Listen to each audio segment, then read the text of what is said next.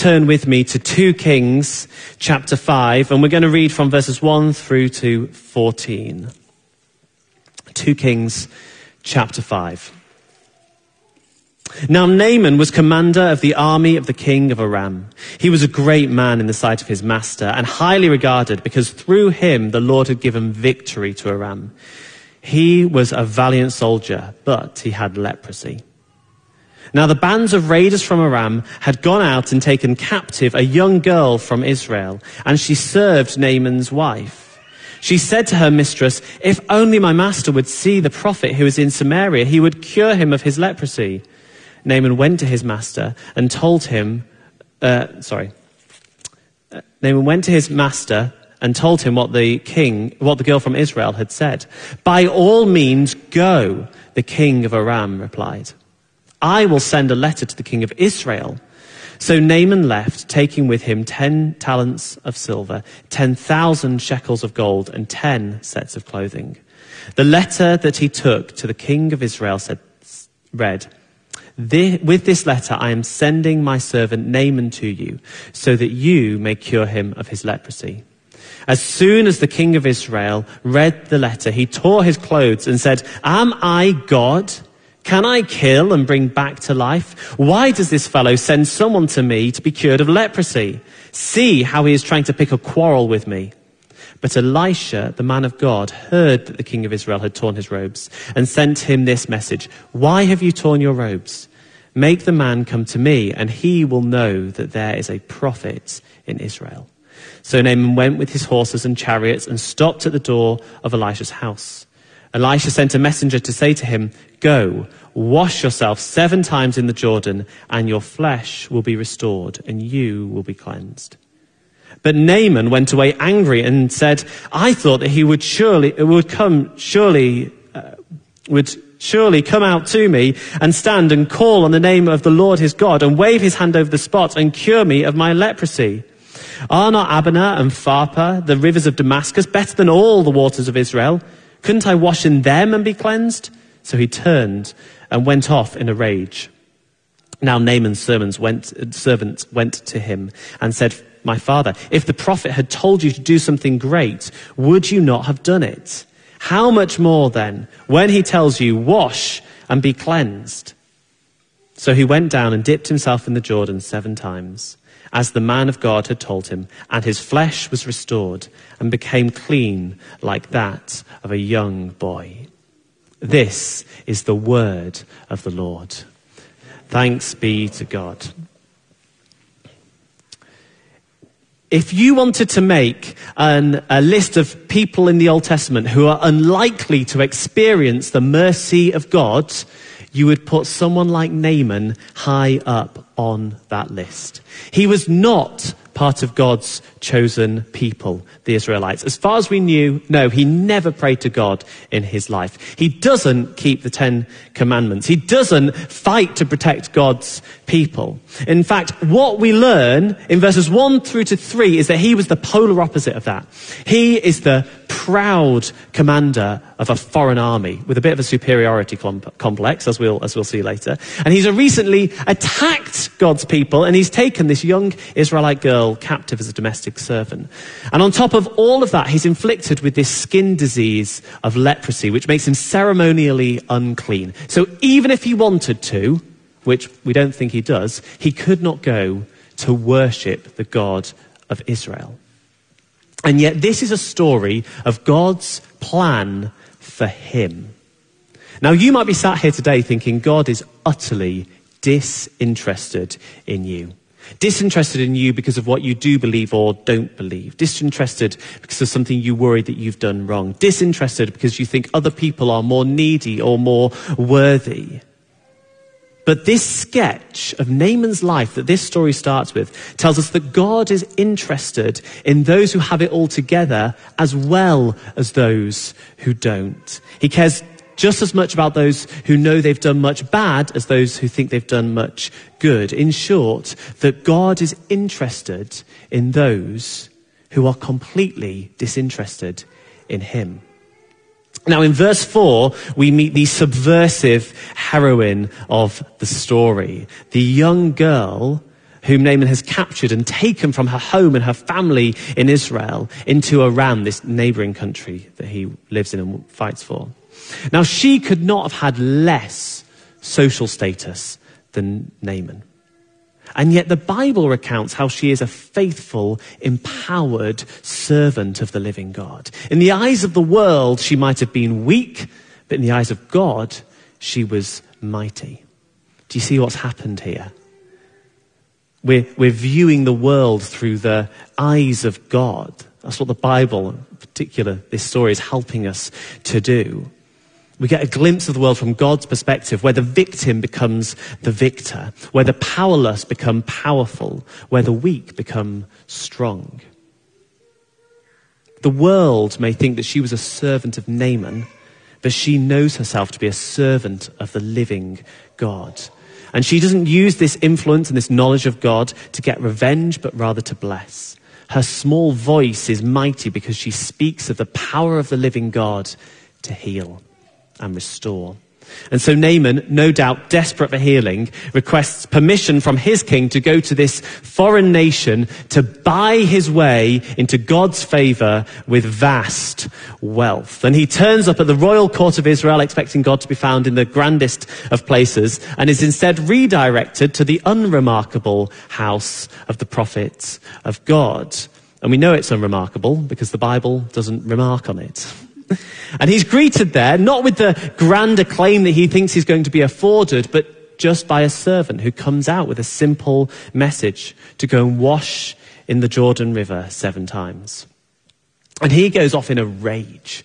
Naaman goes off in a rage because his pride has been offended. His sense of self has been offended. He's used to the world working in, in one way, and yet here he encounters God who doesn't work that way. He's used to being able to get what he wants by a combination of his wealth, his social status, and his military might. And yet suddenly he encounters the way of God where these currencies, which can buy so much in the world, are worthless. God has no want for wealth. He does not clamor for acclaim, and he is not impressed with prowess an encounter with God should reorient our worldview. We should be prepared for that as we read this story. That God is wanting to reorient our world view when we come into the contact and uh, come into contact with the reality of who He is. And yet it is this encounter that turns Naaman's life upside down and is so uncomfortable to start with that actually leads to his healing. Naaman's servant, again, God uses those whom society dishonors to bring wisdom to those whom society honors. His servant persuades him to go down to the Jordan, and as he rises up out of the river, he's completely healed and restored. So if you like, this, these 14 verses are Naaman's testimony. It's the story of how he came to worship the living God and how his life was transformed. And what we're going to see is that his testimony is like a template or a case study for how God still meets us today. So let's look at how God has been working in Naaman's past, how he has a plan for Naaman's future, and where he meets him in his present moment.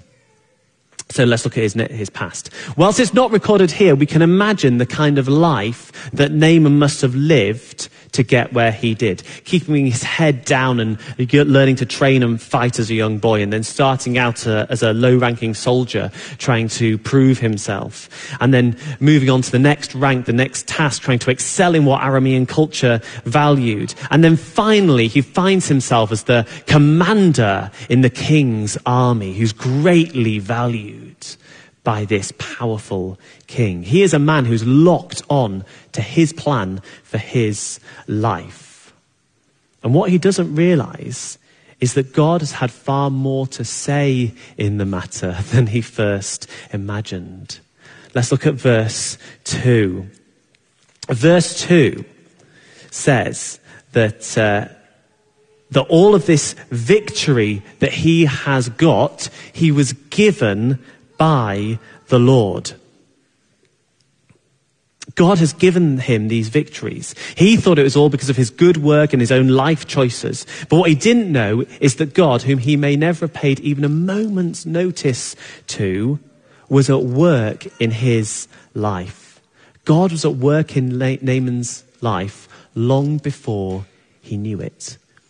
And God is at work in our lives long before we often recognize it. When I look at my own life, I can pinpoint this date when I became a Christian, aged 16. But it's not like up until then, for many, many years, God was utterly, you know, d- didn't even know I was there. And then mid 2010, his alarm clock went off one day and he thought, oh, I should really speak into Brogan's life today. That's not how it worked. I can see God's mercy in my childhood.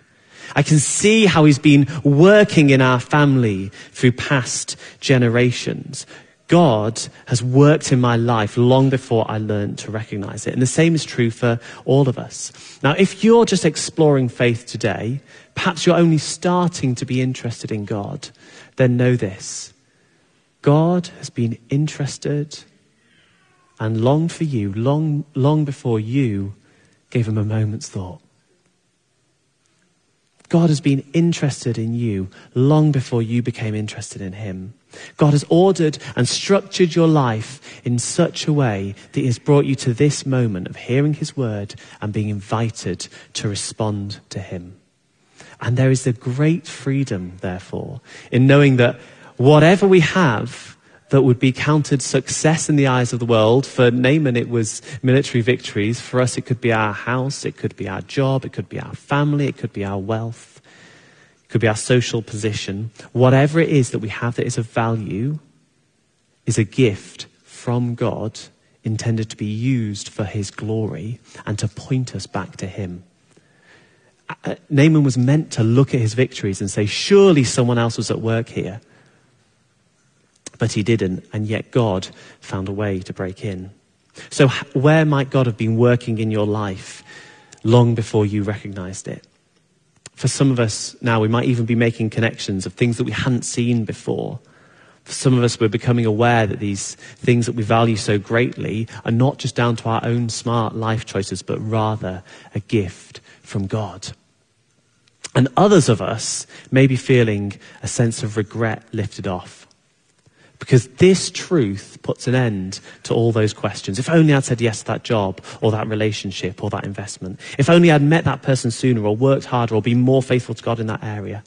All of your life, good or bad, the prosperity and the pain is held within God's providence, is held within God's love, is held within God's power and God's mercy. There is nothing wasted, no mistake irredeemable, and nothing beyond his mercy. So God's been at work in our past to prepare us for our future. God has a plan for Naaman's future. Where does this story start? It starts with healing. Naaman wants healing and he goes to God to get it. Naaman hoped that God's plan for his life is that Naaman would rock up with all of his, you know, military accolades and all of the stuff that he's got ahead of him and that important meeting that he's got next week. And then he'd turn to the side for one second, God would give him a little bit of quick healing, and then he'd continue on with his life. That is Naaman's best case scenario. But what we find out is that God has something very different and much better for Naaman. God was not just interested in improving Naaman's future, he was out to transform Naaman's future. Naaman wanted a future with the benefits of God's power, but God had a future for him with the benefits of his presence. And the trigger word for understanding all of this is the name of a river, the Jordan. Now, Naaman, I'll give him some credit. He makes a good point in saying that there are far bigger, far grander, probably far cleaner rivers elsewhere in the region. But the River Jordan here is significant because it's not just a river. It's the place where God's people entered into the promised land. I don't know if you've ever had that feeling of coming home over the Tyne Bridge. As I've been training for ordination, I've been down in Durham two or three days a week, and I'd always drive back over the Tyne Bridge. And it serves as a, a as a marker point. There are far, I'm going to ruin this for some of you. There are far bigger and far grander and far cleaner bridges out there elsewhere in the world. But for us, that serves as a marker point because it's where we know that we are coming home. And the Jordan is a bit like that, but on an even grander and more cosmic scale. You can read the story in Joshua uh, verses, uh, chapters 1 through to 4. After 40 years in the wilderness, God's people stand on the edge of the river Jordan and they can see the promised land ahead of them. In our terms, they're stood in Gateshead and they can see the promised land of Pilgrim Street and the Haymarket and all the rest of it ahead of them. And God intervenes and he dries up the river and they walk through the river bed unharmed and into the promised land. And this was in the psyche of God's people. So imagine what they must have been thinking when this foreigner comes down to the Jordan River to be washed There'd be an alarm going. He's not just having a bath, he's entering into the promised land. He's entering into a covenant with God. What God is saying about Naaman's future is that he claims Naaman for himself. That Naaman is invited in. That this man who has never worshipped God in his life has just got the call up, but not to another military position, but to a relationship with the living God. God's plan for Naaman's life was not simply to improve the body he had, it was to give him a life that he didn't have. But this story, as wonderful as it is, points to an even greater moment in the Jordan River. I'd love you to turn with me to Mark chapter 1, verse 9. So, with that understanding of the Jordan, now let's hear this. At that time, Jesus came from Nazareth in Galilee to be baptized by John in the Jordan.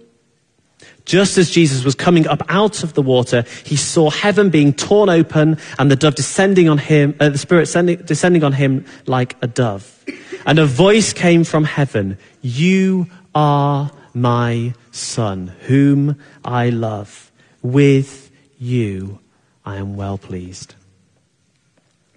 It is no accident that 850 years later, Jesus would be baptized in the same waters that Naaman was healed in, would be baptized in the same waters that dried up so that people could enter into the promised land. And whereas Naaman came to them begrudgingly, Jesus comes to them gladly. Why?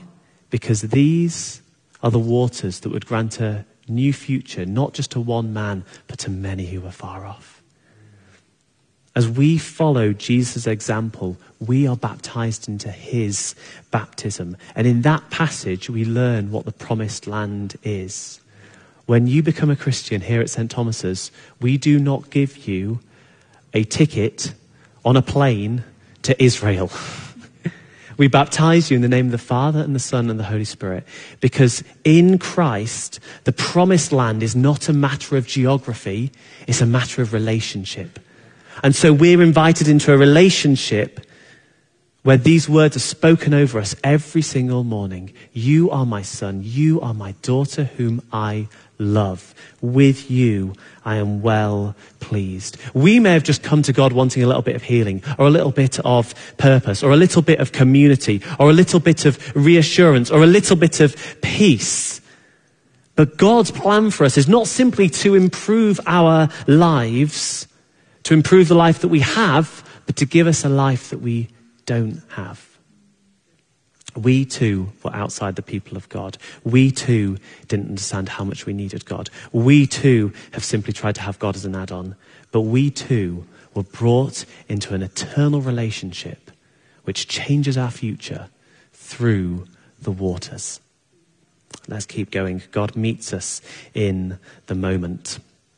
It's striking that God uses two elements of Naaman's life to try and get his attention. Uh, the first, as we've already looked at, is success. The fact that he's this successful military leader. As we've seen, this is from God, not simply from Naaman.